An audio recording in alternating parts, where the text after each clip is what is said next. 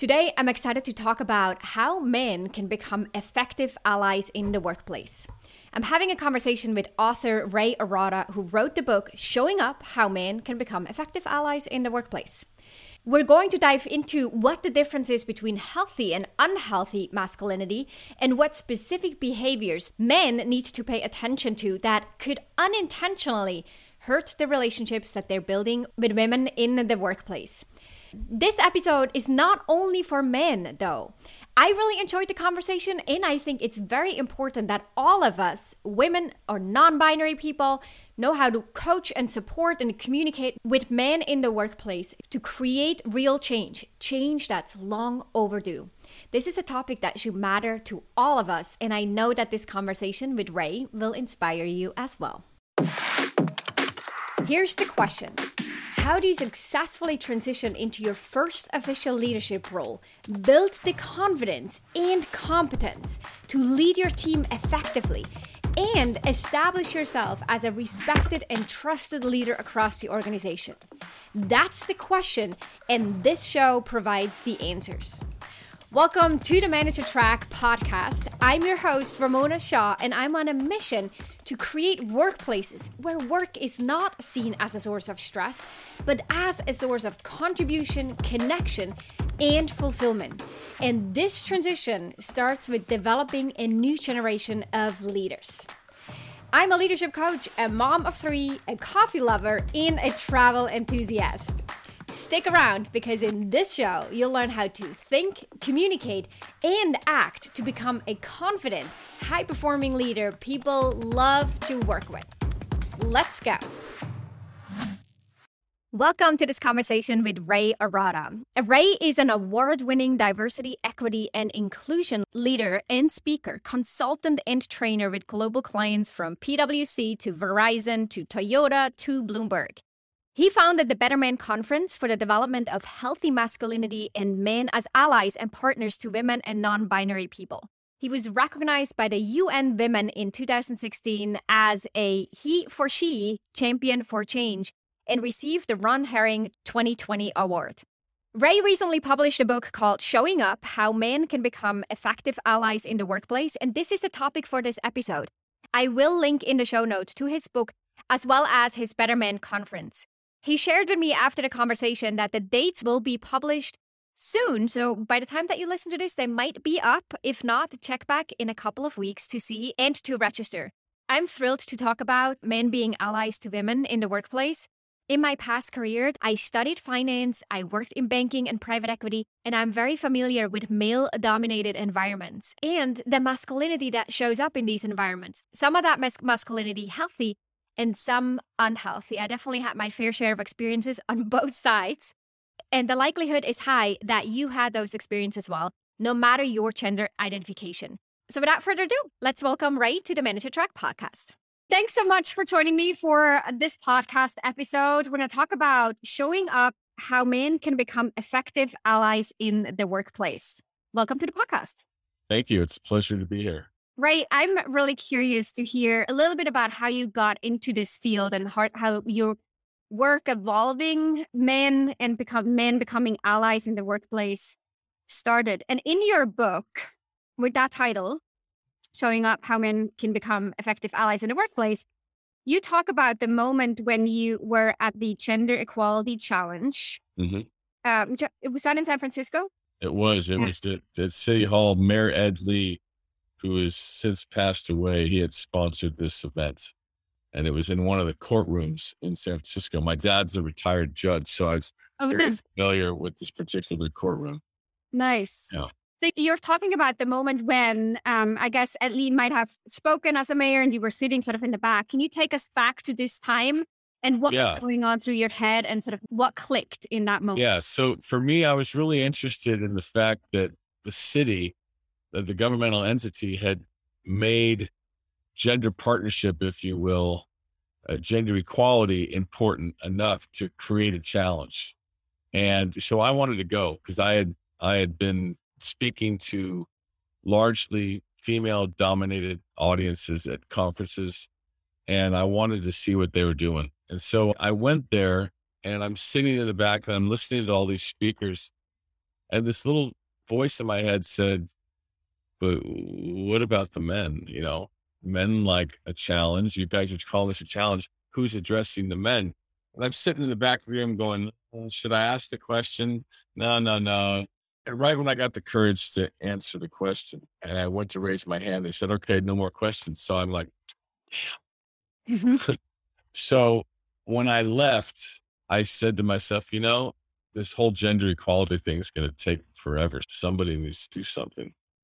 And I'm like, then another voice in my head said, well, maybe it's you. Well, why don't you reach out to a bunch of your corporate male friends and run this idea that was forming for me in the moment, which um, was to bring healthy masculinity into the leadership conversation, mm-hmm. to maybe do an event or conference that focuses on the engagement of men. Mm-hmm. Uh, that would include other people there. Initially, I thought maybe it would be a conference for all men, but then I quickly realized no, everyone needs to be there. Mm-hmm. And so I may have been the person that brought healthy masculinity into this space. And so that was the kind of the moment. And the first Better Man conference in 2016 had like 150 people there. And it was the women that really helped me more than anybody else. The women's, the women at Kaiser Permanente, several of the companies. There was the, the head of DEI at Genentech, Julius Pryor, a man of color. So there was a, a mix of folks that knew this was important. Mm-hmm. And that was kind of the moment. Little did I know that I would be embarking on now a six year journey, 13 conferences, my second book, and here we are. Yeah, it's amazing. Um, so you bring into the conversation here this term healthy masculinity, and you talk about this in your book quite a bit of, about the unhealthy masculinity and the healthy masculinity. Can you explain a little bit more what the difference is and the, how to observe those? Yeah, so sometimes you need to describe what something isn't mm-hmm. so that you can describe what it is. Yes, go for it. And so, you know, toxic masculinity as a context women understand this and more and more men are understanding this. It's the bad behavior mm-hmm. that causes impact on others. It's the sexual harassment.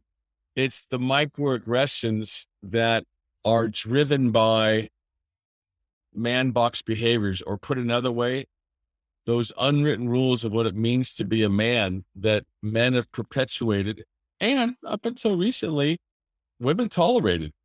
Mm-hmm.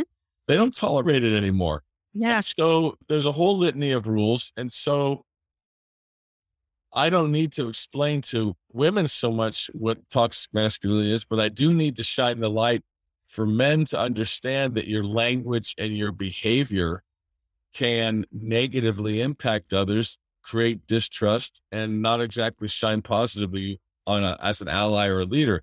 So if I was to say a couple of the man box rules, like men don't show their emotions, or real men make all the decisions, or real men play sports, or real men aren't disabled, or real men are heterosexual. And I went down the list. Most guys would, oh, yeah, I know those ones.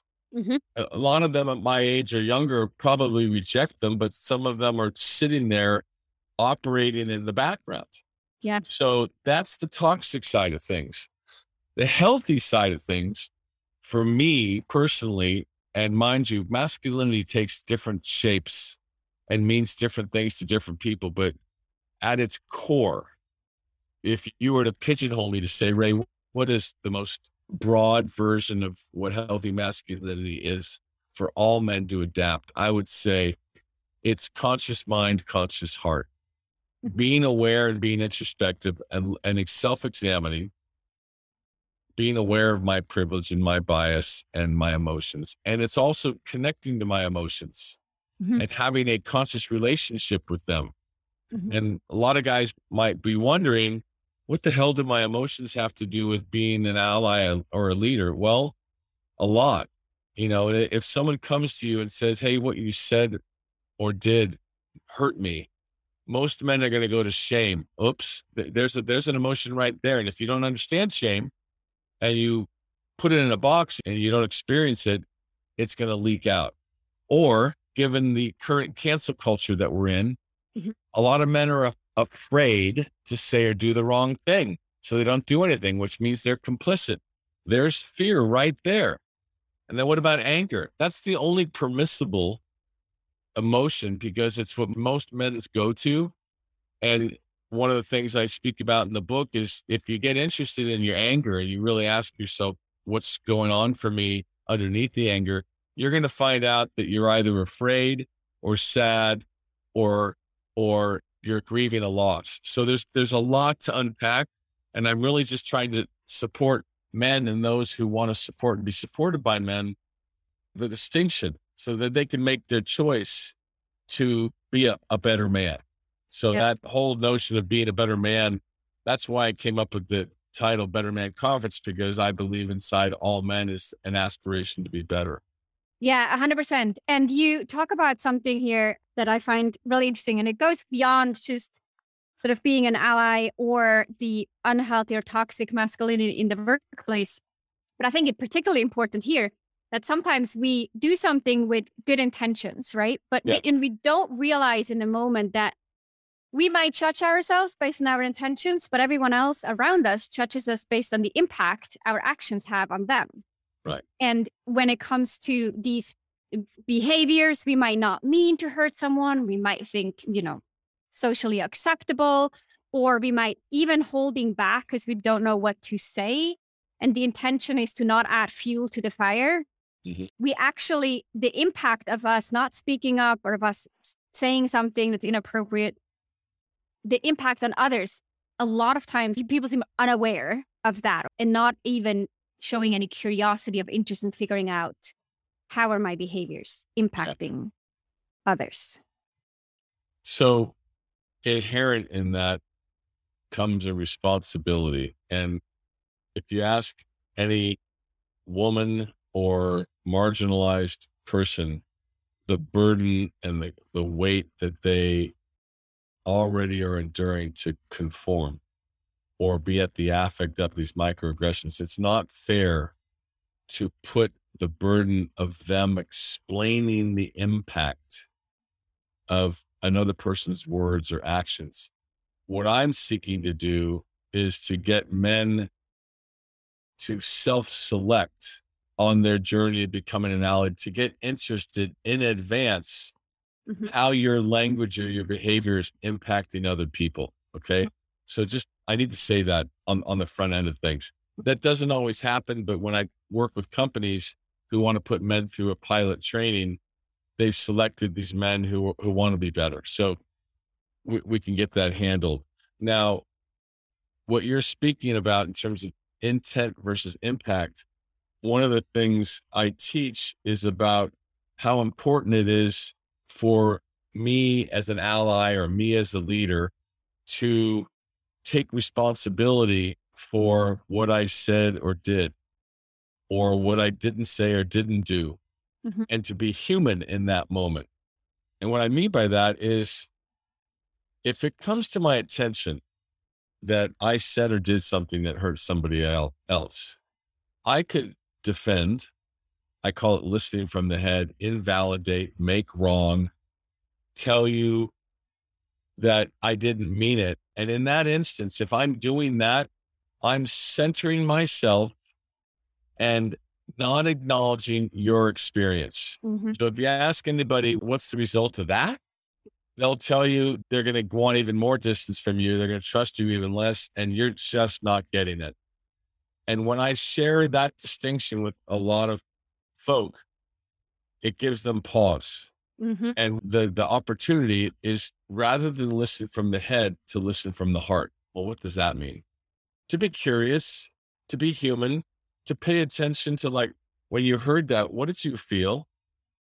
To be compassionate and empathic that this other human being is hurt. Mm-hmm. So, do you want your ego to get in the way and like explain it away? Or do you want to just say, hey, Ramon, I'm sorry that what I said hurt you? Mm-hmm. I'm going to look at that and work on that because my relationship with you is important. Mm-hmm. And I'm going to go get some feedback uh, from people that look like me. So I don't put the burden on you to teach me. Mm-hmm. Now, that can be a game changer, right? Huge. Now, yeah. But behind everything I just said, and this is in the book, are the four steps of the allies journey. And I've kind of touched upon all of them already. The first is acknowledge my stuff, which is my bias, my privilege, my emotions, and the man box behaviors. Second is listen with empathy and compassion. Third is take responsibility for the impact and when necessary, clean it up. And four is commit to new behaviors. Mm-hmm. And I just did all of those. Yeah. And I, I almost think like this should be a script that people prepare because it, it, you know, men as well as women, I think, right? Sometimes with other minority groups, um, we may say something that then someone tells us, you know, that hurt me or that was, I felt that was inappropriate. To in advance realize when this happens, yeah, there may be sort of like fear or um, insecurity come up or the shame. And then we take on this protective explaining, justifying that behavior, like you said. But then in that moment, this self awareness and the consciousness are like, no, I'm going to open my heart, mm. coming from the place of heart, connecting with empathy and compassion, and taking on the responsibility, like you said. I loved the little script that you shared of how to respond to this. Yeah. On the receiving end, I imagine I was in the shoes. It felt so good and I felt so connected yeah. with you in a moment. And I realized, oh my gosh, if you were my leader in the workplace or a colleague, I would feel so much trust grow right in that moment. And would that want to make you work more, bring more of yourself forward and contribute more? A hundred percent. So guys, pay attention to that. Yeah. And 100. gals, that's what we're shooting for. Yeah, exactly. You know, cool. So, what what are some of the other common behaviors that you see that you think are tricky or you see come up often? And you mentioned a few in the book, mansplaining or is, is a common one that we hear. What else do you see where men may consciously or unconsciously fall into toxic behavior? You know, so there, there's a lot of that. One of them is monopolizing. And that's when, you know, a guy verbally overpowers a woman um, and doesn't leave much room for her to contribute. Imagine you're a woman and you're in, the, in, a, in a meeting mostly dominated by men and the airspace is dominated by men. Now, do you want to be one of those guys that's are that's dominating the airspace, or do you want to be the leader or ally that's looking around and you see a woman or a person of color or somebody that doesn't identify as you at the table, and you're taking note of how much space? So you say, "Hey, hold on a second, Ramona, what do you have to say?" Yeah, because to expect you to act like a man yeah. and just bust in there and, and, and interrupt. That's not yeah. realistic. Now, a lot of women have learned how to do that, and that's exhausting. Yeah. And I can't tell you how often I hear this question uh, when it comes to executive presence or visibility in the workplace, in the remote workplace, whenever I hold trainings or workshops around these themes, the question always comes up and what do I do if I just never get a word in? Yes. I guarantee that question comes up every time I do a workshop around that or talk about it. Yeah. Yeah. So, so monopolizing is one example. And so, and what I offered was this ability for guys to intervene, if you will. Now, before you intervene, you have to monitor yourself. Like, ask yourself, am I dominating the airspace or am I allowing women to contribute? Right. So it's a both and. If you're a leader, what are you doing to set the intention and create the space? But also, what are you doing for yourself? Yeah. Now, the other thing, you know, what about sweet talking? This is more old school, and I don't know how often this happens, but I say to guys, imagine if your CEO um, says to you, nice job, babe. It's weird, right? Not surprising. Women don't like being called pet names at the office. So the rule is if it's not her name, don't call her by it. And guys might like, oh, that's not that big of a deal. What? But I say, here's the message or the impact it sends. It says that you don't see them as an equal, but as an object. And what it does is it basically confirms the unconscious power differential. Mm-hmm. So the workaround is really friggin' simple. Use her name. yeah. You know, you know, there, and then mansplaining, that's one that a lot of people know about. And that's where guys feel like they need to explain something to a, a woman without her request. And what I say to guys is something in your brain that says, I need to make this point clear. Now, what's behind that is you think that what's obvious to you as a man isn't obvious to women. Mm-hmm. Okay. Mm-hmm. That's not what we're looking for. So ask yourself, why do I feel the need to explain this when I haven't been asked to? Mm-hmm. That usually will stop. Now, if you see other guys mansplain, you know, just check in to say, did you need an explanation for this? You have to kind of step out there. Now, I know we have limited time today, but those are some of the examples that I trust you were looking for. Does that help? Yeah. Yeah, 100%. And I think there's something around just being conscious of this and being trying to be an ally, watching for the behavior that that you can see on when they're on Zoom meetings or then back in the workplace in a, in actual offices, watching for women's body language, right? So women trying to lean in is like they might want to say something. Yeah. You know, women checking out physically, maybe Yeah. they don't feel like they have a space or, or they're being seen as equals. And I think men who tune into that have the awareness of some of these patterns may help them to step in as a leader. And actually, so speaking of stepping in as a leader, can we talk a little bit about what you suggest for men uh, to do when they're observing some inappropriate behaviors or language that's being used that you would consider derogatory? Yeah. So uh, some of this has to do with how they set the meeting up to begin with and to speak to what's important. And as a reminder, hey, guys, pay attention to your language, you know. And then when it comes to when th- things are happening live, there's, I call it calling in versus calling out. If you call out a guy around his behavior or language in front of a bunch of other people, initially, he's likely to shut down. Now, there's an exception to the rule where if a guy's being verbally dangerous or he's just he's out of line and or a marginalized person is going to get hurt, you have to say, John, stop. Mhm. Right? That's absolutely necessary. But in the instance where if if you're attuned to this, or if a woman or anybody else comes up to you and said, Hey, you know, so and so said that, it just it didn't land on me. That's an opportunity for you as a leader to have a one on one with the guy and ask him, Hey, are you open to some feedback about what happened in this meeting? And I've got a responsibility to present something for you. He'll say yes and say, Listen, remember when you said that?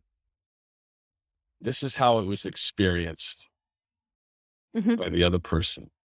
And when they experience it this way, this is what's likely to happen. Mhm. And you, you show the breakdown. Mhm. And then you pose the question Is this how you want to be experienced? Mhm. Right. Usually they'll say no. Now, Yeah. if they start to defend, like time out. Yeah. That's listening from the head. This is what's needed in this situation. And allow me to coach you to go have a cleanup conversation with this person. Yeah. So that's where ownership driven accountability for leaders, you have to be able to do this yourself so that you can shepherd other people to do the same. Yeah. But I see when you talk about this, that you see it as a clear responsibility for for leaders to do the work themselves, right? And then not just encourage, but also extend that responsibility to those that they work with and that have an impact, even with clients, right? Who have an impact on their the members of their team. Do you agree? Yes, yes, I do. In your book, you invite people to reflect on this. Do I want to operate from an outdated and toxic playbook of what it means to be a man to the detriment of myself and others? And so, I just as we went back to what you shared about the coaching conversation or coaching opportunity when a man is a bystander, that question I think is so powerful. And I wanted to share this here for all of us to think about and reflect on this. So powerful. Yeah. So thank you for that. Now, I posed a lot of those. I'm, I, I have a coaching practice as well. So there was deliberate intention behind posing those questions. Mhm. Basically, I'm attempting to corner them Mhm. with a very direct question for them to ruminate on. Because if they don't do anything, what's going to happen is that's what they're going to perpetuate. So I, I hit him between the eyes saying basically it's just the kind of guy you want to be. Yeah. And there's a series of those questions. Mhm. Now, when you get later to the book, when you come to the Better Man Pledge, those pledge statements are the positive opposites of those rhetorical questions that I've posed. Mhm. Right? Yeah. So that they can claim for themselves not only do I not want to be that kind of guy, I'm committed to this. Yeah, and I define my identity as an ally, right? Right. So it becomes a real identity. That's I love this conversation, and I think there's so much more in your book, and I highly recommend, especially for men, to to pick it up and read it and and follow your work as well, which we'll link to in the show notes. As we're closing up this this conversation, is there a question that I should have asked that I didn't ask, or something that you feel we didn't touch on that's relevant to new leaders and mid level managers or leaders? what I want to say is that for so long, the spotlight's been on the behaviors of the minority of men, the bad apples. And because of that, because of Time's Up, Me Too, Black Lives Matter movement, COVID, and the galvanization of women and BIPOC folk, the spotlight's on the majority of men. Mhm. So the real, the deep question that I would invite all of them, regardless of title, whether you're an individual contributor, manager, director, VP, or the SVP, or even the CEO, you know, is is do you want to be part of the solution or do you want to remain part of the problem? Mhm. And if and you you can choose any one of a number of reasons why this is important and why you put yourself on the journey to allyship. It, one could be your wife if you're if you're heterosexual. It could be your sister, your mother, your daughter, a female colleague, or it could just be because it's morally important to you. That's the personal case. There's the business case. But what you don't want to do is choose the dinosaur case, which is to do nothing. Because if you stay in the back with your hands folded, you're going to go the way of the dinosaur and you're going to become extinct. So, and I write about that in my book too. So it's an invitation to self reflect and, and to get on the journey. Yeah. And that what this at a baseline requires is heart. It's time for us to be human, you know, and, and that's, that's what I have to say. yeah the, the we're definitely not turning that ship back around so women will increasingly become you know relevant important and take on more leadership roles and be more present in the workplace and as a man to keep it up just with, with that terminology right now for men to em- embrace it and like you said not become extinct through their intentional or unintentional behaviors and those beliefs or patterns those unwritten rules that will ab- absolutely not serve them in leadership roles We're being called forward. It's time for us to answer. Yeah. And as a leader, particularly, and you touched on this in the book as well, is the, the fact that it comes with an increased responsibility because so many more eyes are on you. And whatever you do and whatever you say has a huge ripple effect on everyone else in the organization and your team, ultimately. Kind of like being a parent. Yeah. You know, the 24 7 cameras on you, what you're doing, what you're saying, what you're not doing, what you're not saying. Oh, so Agree. we might as well turn the camera on the inside and get interested in what's driving your behavior and seek to become more aware and more connected to your heart. That's Yeah. what people want anyway. Yeah, absolutely. Right. Thanks so much for sharing your insights and jumping on this podcast uh, with me today, this conversation. I embrace your work, I support your work, and I think you wrote an amazing book. So thank you for sharing your wisdom here on this podcast as well. It's my pleasure.